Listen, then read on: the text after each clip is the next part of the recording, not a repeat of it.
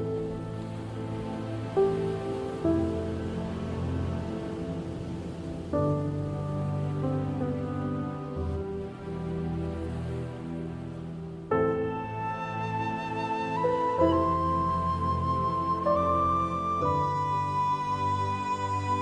Aș vrea să vă invit pentru început să dăm ascultare unui pasaj din Scriptură. Dacă aveți Biblia la îndemână, v-aș încuraja să o deschideți la Epistola Apostolului Pavel către Efeseni și o să citim din capitolul 4, începând cu versetul 26, un pasaj care are de a face cu tema serii acesteia.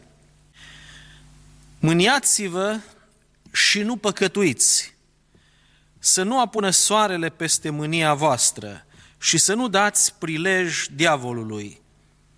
Cine fura să nu mai fure, ci mai degrabă să lucreze cu mâinile lui la ceva bun, ca să aibă ce să dea celui lipsit. Niciun cuvânt stricat să nu vă iasă din gură, ci unul bun pentru zidire, după cum e nevoie, ca să dea har celor ce-l aud. Să nu întristați pe Duhul Sfânt al lui Dumnezeu prin care ați fost pecetluiți pentru ziua răscumpărării. Orice amărăciune, orice iuțime, orice mânie, orice strigare, orice clevetire și orice fel de răutate să piară din mijlocul vostru. Din potrivă, fiți buni unii cu alții, miloși și iertați-vă unul pe altul, cum v-a iertat și Dumnezeu pe voi în Hristos. Amin. Doamne, ne rugăm încă o dată ca în minutele ce urmează să vorbești inimilor și minților noastre prin cuvântul Tău și prin Duhul Tău cel Sfânt.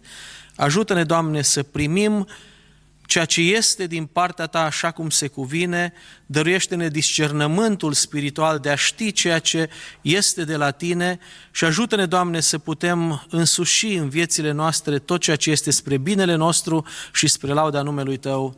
Amin. Așa cum uh, s-a anunțat, luăm startul cu o nouă serie de mesaje în cadrul uh, seriilor de tineret de aici de la Betel.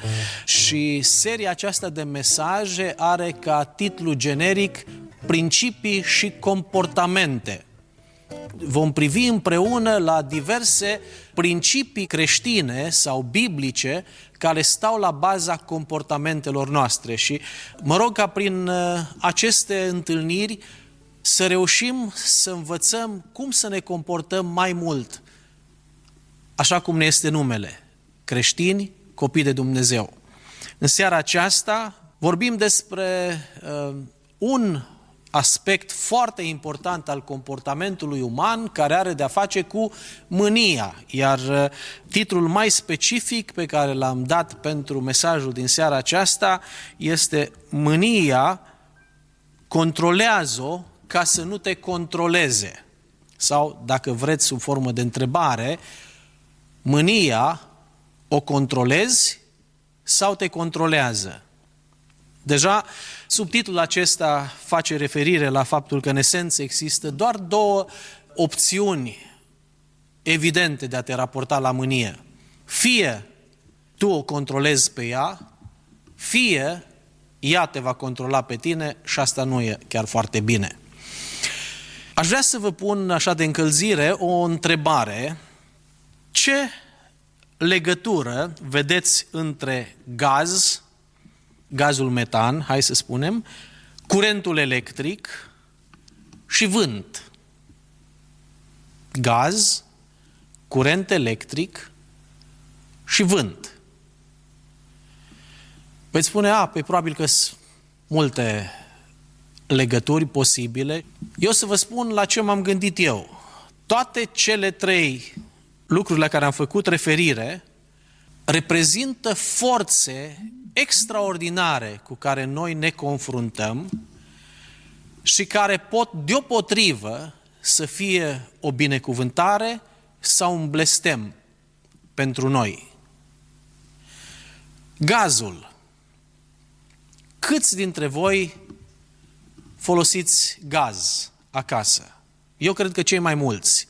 Ne încălzim mâncarea, foarte mulți ne încălzim locuințele și uh, gazul reprezintă o reală resursă și o binecuvântare. Vrei să-ți construiești ceva și foarte important să ai rețea de gaz prin apropiere.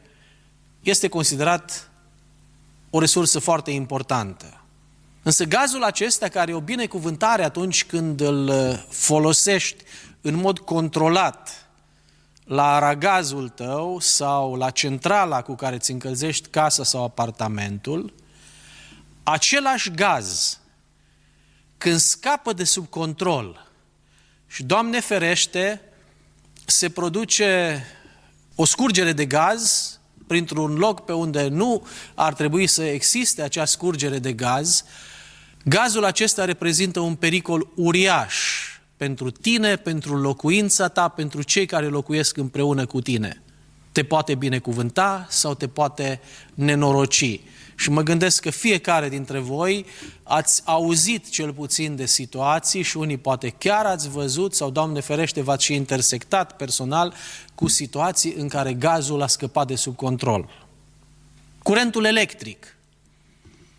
Să vă mai spun că și curentul este o mare binecuvântare pentru noi. Deja, marea majoritate a dispozitivelor de care ne folosim în fiecare zi ca să ne facem munca sau ca să comunicăm unii cu alții, aproape tot ce mișcă mai nou în lumea aceasta, în domeniul tehnic, are de-a face cu electricitatea, cu curentul electric. Și e o mare binecuvântare pentru noi să avem energie electrică. Însă aceeași energie electrică de care te bucuri atunci când îți încarci telefonul sau atunci când îți pornești televizorul sau atunci când îți pornești mașina, că și are acolo o aprindere electrică, același curent electric scăpat de sub control, adică folosit în mod necontrolat și neînțelept, poate genera drame mari. De aceea, ne învățăm copiii de când sunt foarte mici să nu se apropie de prize, să nu umbre pe acolo, pentru că știm că este ceva foarte, foarte periculos. Vântul, care ne bucură atunci când adie afară, care generează și el electricitate și tot mai mult se merge în ultima vreme pe energie verde, așa cum este ea numită regenerabilă, vântul acesta la fel cum poate fi o binecuvântare, poate fi și un blestem. Cei mai mulți dintre voi presupun că locuiți în sau în apropiere de Timișoara și vă amintiți în urmă cu vreo doi ani marea nenorocire care s-a bătut asupra orașului Timișoara și a zonei noastre prin furtuna cu care ne-am confruntat atunci. Au fost mașini distruse, au fost locuințe avariate, au fost oameni omorâți datorită forței vântului. Gazul, curentul electric, vântul, aș putea să adaug focul, aș putea să adaug alte exemple, reprezintă forțe ale binelui, însă atunci când sunt scăpate de sub control, pot genera nenorociri mari. Îngăduiți-mi să vă spun că exact așa stau lucrurile cu mânia. Mânia în ea însăși nu este neapărat rea. Din moment ce cuvântul lui Dumnezeu spune în textul pe care l-am citit, mâniați-vă și nu păcătuiți, înseamnă că o asemenea posibilitate există. Să te mâni fără să păcătuiești am sărbătorit intrarea Domnului Isus Hristos în Ierusalim și am citit acolo despre Domnul Isus Hristos care a intrat în uh, templu și a alungat de acolo pe vânzătorii și comercianții din uh, templu și a strigat, casa tatălui meu se va numi o casă de rugăciune și voi ați făcut din ea o peșteră de tâlhari. Nu cred că e greu să vă dați seama că în momentele acelea Domnul Isus Hristos era cuprins de mânie însă nu o mânie păcătoasă. Există forme de mânie păcătoasă și există forme de mânie care nu sunt neapărat de la cel rău. Îmi vine în minte o perioadă din uh, copilăria mea când uh, locuiam la sat, undeva în județul Caraș-Severin, și datorită absenței mijloacelor de transport corespunzătoare dintre satul meu, Mal, se numește el, și orășelul de lângă, Oțelul Roșu, foarte adesea trebuia să mergem pe jos la școală. Și asta însemna tot felul de riscuri. Inclusiv pe perioadă de iarnă am avut situații în care au fost lupi care s-au apropiat de noi și viața era în pericol real. În acel context, tatăl meu de câteva ori s-a adresat uh, conducerii orașului Oțelul Roșu și a pledat să găsească o soluție pentru transportul nostru al copiilor la școală. Din nefericire, s-a intersectat cu foarte multă indiferență, lucru care l-a stârnit la mânie. Eram atunci în școala gimnazială. Nu pot califica altceva decât ceea ce a trăit el atunci, decât mânie. S-a mâniat foarte tare. Cum autoritățile acelui oraș pe atunci nu iau măsuri ca să rezolve problema transportului nostru al copiilor, în mod special la școală. Mânia aceea însă s-a transformat în ceva pozitiv, pentru că l-a mobilizat să facă demersuri pentru a rezolva problema respectivă.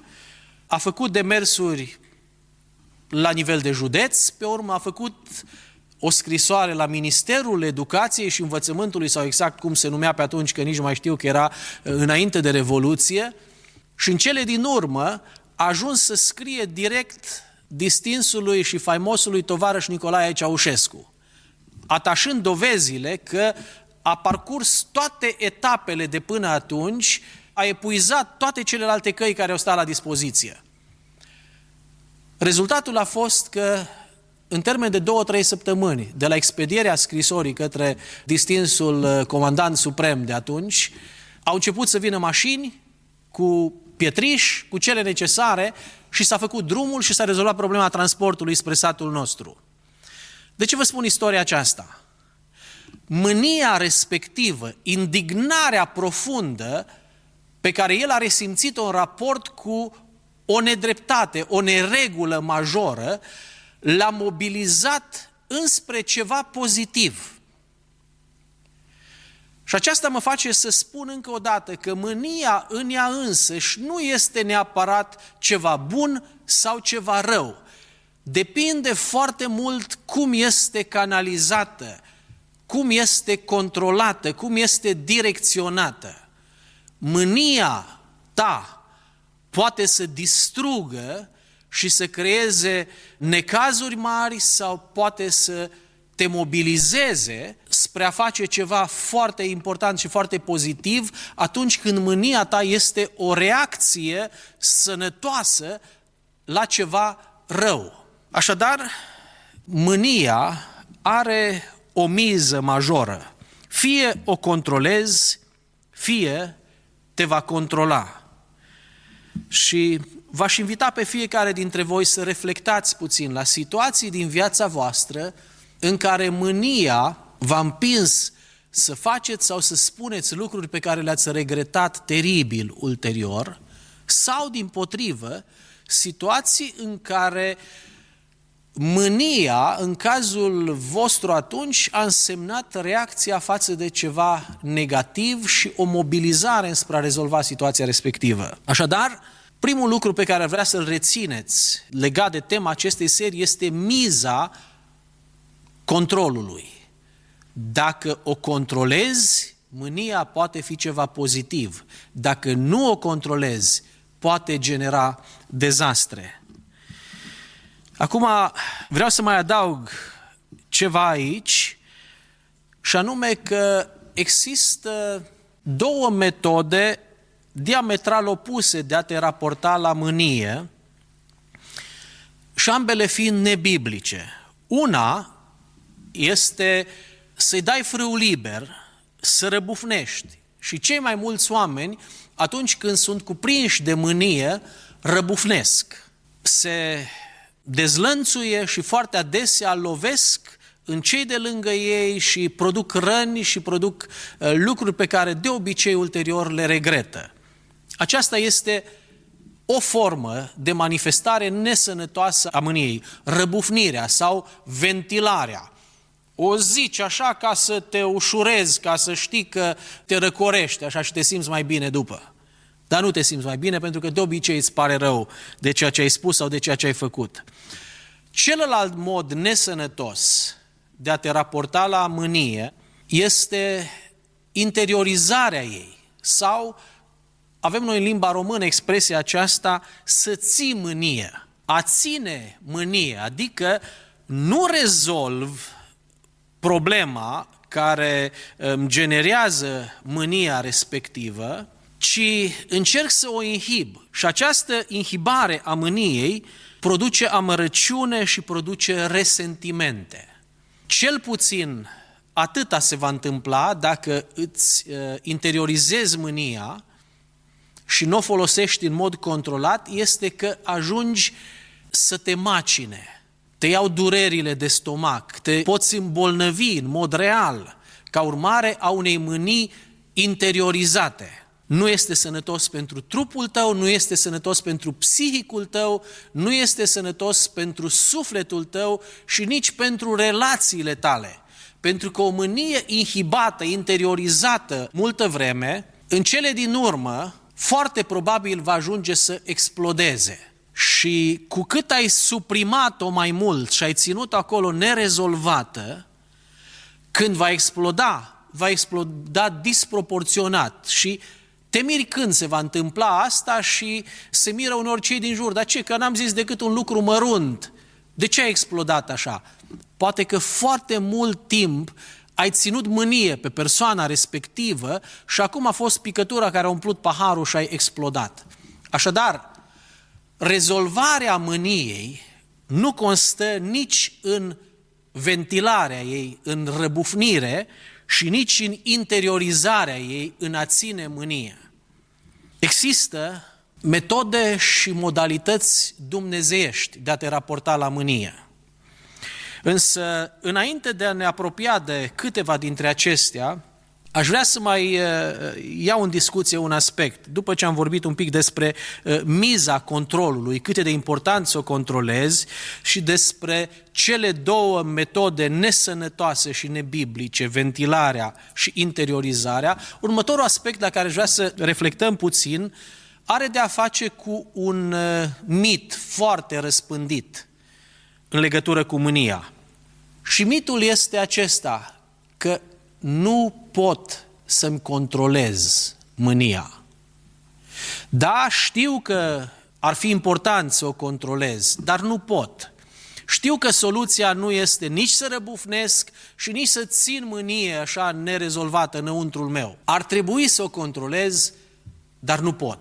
Și de obicei, când spui nu pot să-mi controlez mânia, folosește afirmația aceasta ca justificare ca să-i dai frâu liber mâniei în continuare. Cuvântul lui Dumnezeu însă ne învață foarte clar că ea poate fi controlată și versetul 31 din Efeseni 4, în textul citit, spune orice amărăciune, orice iuțime, orice mânie, orice strigare, orice clevetire, orice fel de răutate să piară din mijlocul vostru.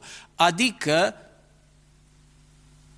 Există modalități în care poți să o controlezi, acea mânie nesănătoasă. Gândiți-vă la următorul scenariu și probabil că vă regăsiți unii în el variațiuni pe aceeași temă. Un scenariu de genul, ești în mijlocul unui conflict major cu frate tu și te-ai enervat la culme și țipi la el și te manifesti în toate felurile că ești foarte supărat, foarte mânios. Și în momentul respectiv îți sună telefonul, iar la celălalt capăt al firului este doamna dirigintă. Brusc, din tonul acela vulcanic pe care îl aveai, totul se transformă în zâmbet și miere și Bună ziua, mă bucur să vă aud, ce mai faceți? Ce s-a întâmplat acolo? Cu câteva secunde în urmă ai fi spus nu poți să-ți controlezi mânia. Și totuși, Iată că ai putut, când la capătul firului a apărut altcineva. Sau poate te-ai certat cu părinții tăi sau cu soția ta și dintr-o dată te sună șeful de la servici și tonul tău foarte aspru și tăios de până aici se transformă brusc într-un ton foarte prietenos și vesel. Și spuneai că nu poți să-ți controlezi mânia. Chiar nu poți? Ei, uite că poți. Și probabil că îți amintești situații din viața ta în care ți s-a întâmplat ceva de felul acesta. Adevărul este nu că nu poți să-ți controlezi mânia, ci că ai ajuns să înveți că sunt anumite persoane pe care îți poți permite să te descarci și alte persoane pe care nu-ți poți permite să te descarci. Cu frate tu, cu soră ta, cu soția ta, cu părinții tăi, ai ajuns să înveți că pe ei te poți descărca și te poți manifesta cum vrei, că până la urmă ei sunt de ai tăi și ei sunt datori să te ierte și n-au încotro, trebuie să te suporte așa cum ești. Dar sunt alții, profesorii tăi, sunt șefii tăi, sunt persoane importante din jur cu privire la care nu-ți poți permite să te comporți la fel. Știți care e tragedia? De cele mai multe ori, acea categorie de oameni despre care avem impresia că pe ei ne putem descărca, sunt cei la care de altfel ținem cel mai mult. Este așa sau nu? Frate tu sau soră ta sau părinții tăi sau soțul tău pe care îi rănești cel mai adesea atunci când mânia ta scapă de sub control, sunt cei la care de altfel ții mai mult decât probabil ții la doamna dirigintă sau la șeful de la servici. Ce tragic și ce trist este că ajungem să ne ventilăm mânia tocmai înspre persoanele de care ar trebui să ne pese cel mai mult. Vestea bună însă pe care vreau să vă dau este că orice învăț are și un dezvăț. Dacă ai ajuns să înveți faptul că poți să te descarci în raport cu persoanele acestea, la fel poți să înveți să nu te mai comporți așa și să-ți controlezi mânia. Dumnezeu ne-a dat harul învățării și ne-a dat harul nu numai să învățăm, ci să și reînvățăm anumite lucruri. Dar nu e simplu, după ce ai învățat un lucru greșit, să înveți pe urmă să-l faci cum trebuie. După ce ai învățat să scrii urât, pe urmă să înveți să scrii altfel, mai frumos. Presupune un efort, dar e posibil. Știți cum e posibil? Prin exercițiu. Dacă vrei să-ți schimbi scrisul din scris urât în scris frumos, nu o să-l schimbi așa în 5 secunde. Va trebui răbdare, efort, perseverență și o să vezi treptat cum lucrurile se schimbă. La fel te asigur că dacă vei depune efortul necesar și comportamentul tău în raport cu mânia, se poate schimba în bine. Nu ești destinat, predestinat să te comporți ca unul care n-are frâu. Poți să-ți schimbi comportamentul. Și de aceea, ultima parte pe care aș vrea să o atingem pe scurt are de a face exact cu metodele biblice, dumnezeiești, de a-ți controla mânia, ca ea să nu te controleze pe tine. Sunt două aspecte aici pe care aș vrea să le dezvolt puțin. Primul are de a face cu pregătirea și al doilea are de a face cu acțiunea la momentul respectiv. Felul în care tu te vei comporta într-o anumită situație care generează mânie pentru tine, felul în care te vei comporta are de a face în foarte mare măsură cu pregătirea pe care ai făcut-o sau n-ai făcut-o dinainte. Este ca și școala. Nota pe care o vei lua la un anumit examen nu depinde doar de ceea ce se întâmplă în intervalul acelei ore cât este examenul. Nota pe care o vei primi mai depinde și de altceva. Știți de ce nu? De pregătirea pe care ai făcut-o sau n-ai făcut-o înainte de examen. La fel este și cu mânia. Situația care îți stimulează mânia e examenul, dar rezultatul depinde de pregătirea pe care ți-ai făcut-o înainte. În ce constă o bună pregătire? Ca să reținem foarte ușor, aș spune pregătirea trebuie făcută în trup, în suflet, în minte și în duh. În trup, în suflet, în minte și în duh. Pregătirea la nivel de trup înseamnă să-mi dau seama că trupul meu își va pune amprenta asupra ceea ce se întâmplă în situația care îmi generează mânie. Cei mai mulți dintre noi știm lucrul acesta că dacă ești foarte obosit fizic, ești mai predispus să fii recalcitrant și să nu te comporți cum trebuie, să scapi mânia de sub control sau ea să te controleze pe tine. De aceea, ai grijă de trupul tău și dăruiește odihna de care are nevoie. Dacă stai și nu dormi nopțile și nu-ți odihnești trupul, să nu crezi că vei fi foarte calm atunci când vine testul mâniei. Hrana sănătoasă și normală și ea este importantă. Eu sunt unul dintre aceia care, dacă am uh, o situație sensibilă în față, vreau să mă asigur că nu mă duc nemâncat în situația respectivă. De ce? Pentru că am ajuns să mă cunosc că atunci când îmi este foarte foame, sunt mai irascibil. Și știu lucrul acesta și țin cont de el. Așadar, odihna, hrana corespunzătoare, exercițiul fizic, sunt lucruri care țin de trupul tău, care va influența ceea ce se va întâmpla cu mânia ta. Atenție la pregătirea trupească, atenție la pregătirea psihică. Încearcă să nu-ți expui psihicul la un stres îndelungat, perioade foarte lungi, un stres intens, perioade îndelungate, pentru că acesta te va face să nu te controlezi cum ți-ai dori. Ai grijă și cât de mult muncești, cât de mult te soliciți, cât de mult tragi de tine cu ambițiile tale, cu ceea ce vrei să realizezi, pentru că la un moment dat ajungi să tragi de psihicul tău atâta de mult până când pleznește ceva. Dumnezeu ne-a învățat să fim cu măsură în toate lucrurile pe care le facem și să fim ponderați. Ai grijă de trupul tău, ai grijă de psihicul tău, ai grijă de mintea ta, adică pregătirea la nivel de minte înseamnă să înțeleg lucrurile pe care le spuneam mai adineauri, să știu că mânia scăpată de sub control poate produce răni celor la care eu țin cel mai mult, să-mi dau seama că nu mă pot juca cu lucrurile acestea, că nu mai pot ta timpul înapoi după ce am rănit pe cineva cu vorba sau chiar cu fapta, Doamne ferește, Asta înseamnă pregătire la nivel de minte, să studiez cuvântul lui Dumnezeu și ce mă învață El despre viața duhovnicească, despre umblarea cu Dumnezeu. Pregătire la nivel de trup, de suflet, de minte și ziceam de duh.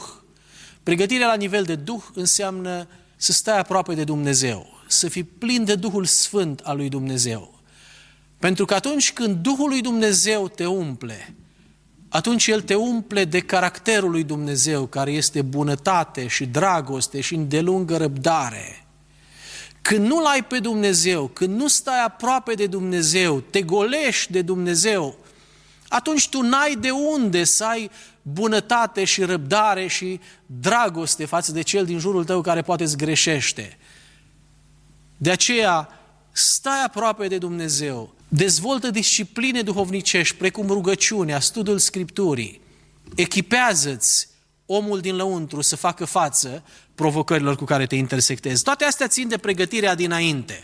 Pregătire la nivel de trup, de psihic, de minte și de duh. Astea sunt lucruri care țin de ce se întâmplă înainte. Cealaltă componentă este ce faci în momentul respectiv, când a apărut situația aceea care te face să explodezi. Câteva recomandări legate de ce să faci atunci când simți că ești pe punctul de a scăpa controlul asupra mâniei. 1. Acționează, nu reacționa. Foarte adesea, noi facem lucruri care nu sunt acțiunile noastre deliberate, ci reacțiile noastre la ceea ce au zis alții sau au făcut alții. Cere lui Dumnezeu puterea ca tu să faci ceea ce știi tu că trebuie să faci, nu să faci ceea ce te împing alții să faci. Asta înseamnă să acționezi, nu să reacționezi. Când reacționezi, de foarte multe ori faci lucruri care poate nici nu te caracterizează sau nu ți le-ai dori. Dacă cineva îți vorbește tăios, te jignește, folosește cuvinte urâte, nu e așa că și ție îți vine să faci la fel. Dar tu întreabă-te, eu ce vreau să fac acum? Comportamentul meu, vreau să fie o acțiune a mea care să mă reprezinte pe mine și pe Dumnezeul căruia îi slujesc sau comportamentul meu vreau să fie doar reacția la ceea ce mi-a făcut celălalt. Tu nu poți controla ce fac ceilalți, dar poți controla cu ajutorul lui Dumnezeu felul în care tu acționezi ca răspuns la ce fac ceilalți. Doi, atacă problema, nu persoana. Când ești în conflict, foarte adesea îți vine să ataci persoana, să o rănești, să te răzbuni. Dacă ai senzația că el te-a rănit, las că așa trebuie și lui, să-i zic ceva, să se învețe minte. Atacă problema, nu persoana. Vezi dacă este ceva de lămurit, de clarificat, în mod matur, dar nu ataca persoana. 3. Ia-ți timp de răgaz. Nu știu cât este timpul de care tu ai nevoie ca să îți aduni gândurile și să-ți controlezi mânia. Dar în foarte multe cazuri, și un minut poate face o diferență uriașă. Dacă îți vine să spui ceva ce îți dai seama atunci că s-ar putea să fie foarte tăios pentru celălalt, sau ar putea să strice o relație, sau să nu-ți facă cinste ție, familiei tale, numelui de creștin pe care îl ai. Ia-ți un minut în care să te gândești, sigur vreau să spun lucrul acesta sau nu. Minutul acela poate să facă diferența între o relație bună pe care o vei avea în continuare cu persoana respectivă sau într-o relație deteriorată săptămâni, luni sau ani de zile. Și este riscul să vrei pe urmă să dai timpul înapoi și ai spune zile întregi aș da din viață, numai să pot lua înapoi ce am făcut sau ce am zis atunci. Și nu mai poți. Te întreb, chiar nu merită să-ți iei un minut și să-ți impui, uite, în situații de genul acesta, pentru că știu că mi s-a mai întâmplat să fac sau să zic ce nu trebuie, îmi impun că data următoare când mi se întâmplă, nu reacționez imediat am citit despre cineva care spunea că și-a făcut obiceiul acesta când era într-o situație foarte tensionată și trebuie să recunoaștem că sunt pentru fiecare dintre noi anumite persoane care reușesc să ne deranjeze mai tare decât alții. Și zicea persoana respectivă, când ajungeam la un punct din acesta sensibil cu o astfel de persoană, mi-am făcut un obicei să spun, îmi cer scuze, trebuie să merg două minute până la baie se ducea până la baie, se spăla un pic cu apă pe față, inspira de câteva ori adânc și venea înapoi și spunea atât de multe relații au fost salvate de către cele două minute petrecute la baie.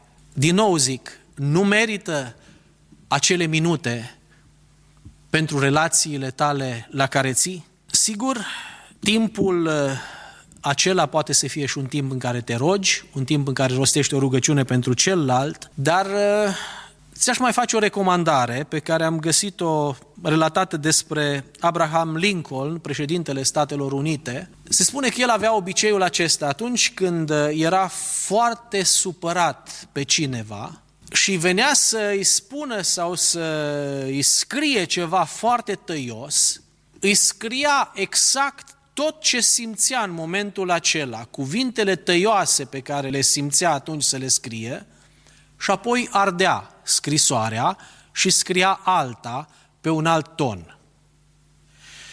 Voi nu mai folosiți scrisori ca și Abraham Lincoln, dar folosiți nenumărate forme de rețele de socializare pe care, vrute și nevrute, voi le știți mult mai bine decât mine. Nu e așa că uneori te mănâncă degetele, așa să vii, să-i spui celuilalt ceva, să-l înveți minte. Ia lecția aceasta de la Abraham Lincoln. Dacă chiar nu mai poți și îți vine să scrii o chestie foarte tăioasă, scrie-o, dacă vrei salvează-o undeva într-un fișier separat, uită-te mai târziu peste ea și dacă vei constata că nu-i ce trebuie, șterge-o și scrie altceva. Dacă ai un prieten înțelept, în care ai încredere, fă lucrul acesta și asta o spun din experiență personală. Atunci când am descris ceva sensibil de adresat cuiva, de obicei îi arăt cel puțin soției mele sau alteori unui coleg și cer un punct de vedere. Cum ți se pare că ar putea să fie înțeles textul acesta? Nici nu știi cât de mare diferență poate să facă faptul că ai avut puterea să ștergi ceea ce ți-a venit prima dată în minte. Dragilor, subiectul acesta al mâniei este unul uh, foarte important pentru că fiecare dintre noi ne confruntăm cu el în măsură mai mică sau mai mare. Am încercat în uh, momentele acestea să vă aduc în atenție învățătura Scripturii care ne spune că mânia nu este neapărat ceva rău, poate fi ceva constructiv sau ceva destructiv. Am învățat că da, mânia se poate controla și o mare minciună a diavolului că nu poți să ți-o controlezi. Am învățat că soluția nu este nici să-i dai frâu liber și nici să ți-o suprimi până ți înveninezi sufletul. Am învățat că a controla mânia înseamnă o bună pregătire dinainte, la nivel de trup, suflet, duh și minte și am învățat că e important în momentul respectiv, când sunt provocat la mânie, să acționez, nu să reacționez, să atac problema, nu persoana, să-mi iau timpul acela de răgaz și reflexie și să fiu gata să rescriu ceea ce aș fi vrut să spun sau să fac prima dată. Gândește-te doar la atât. Dacă Dumnezeu s-ar fi comportat cu tine doar conform mâniei sale sfinte, ce s-ar fi ales de tine sau de mine?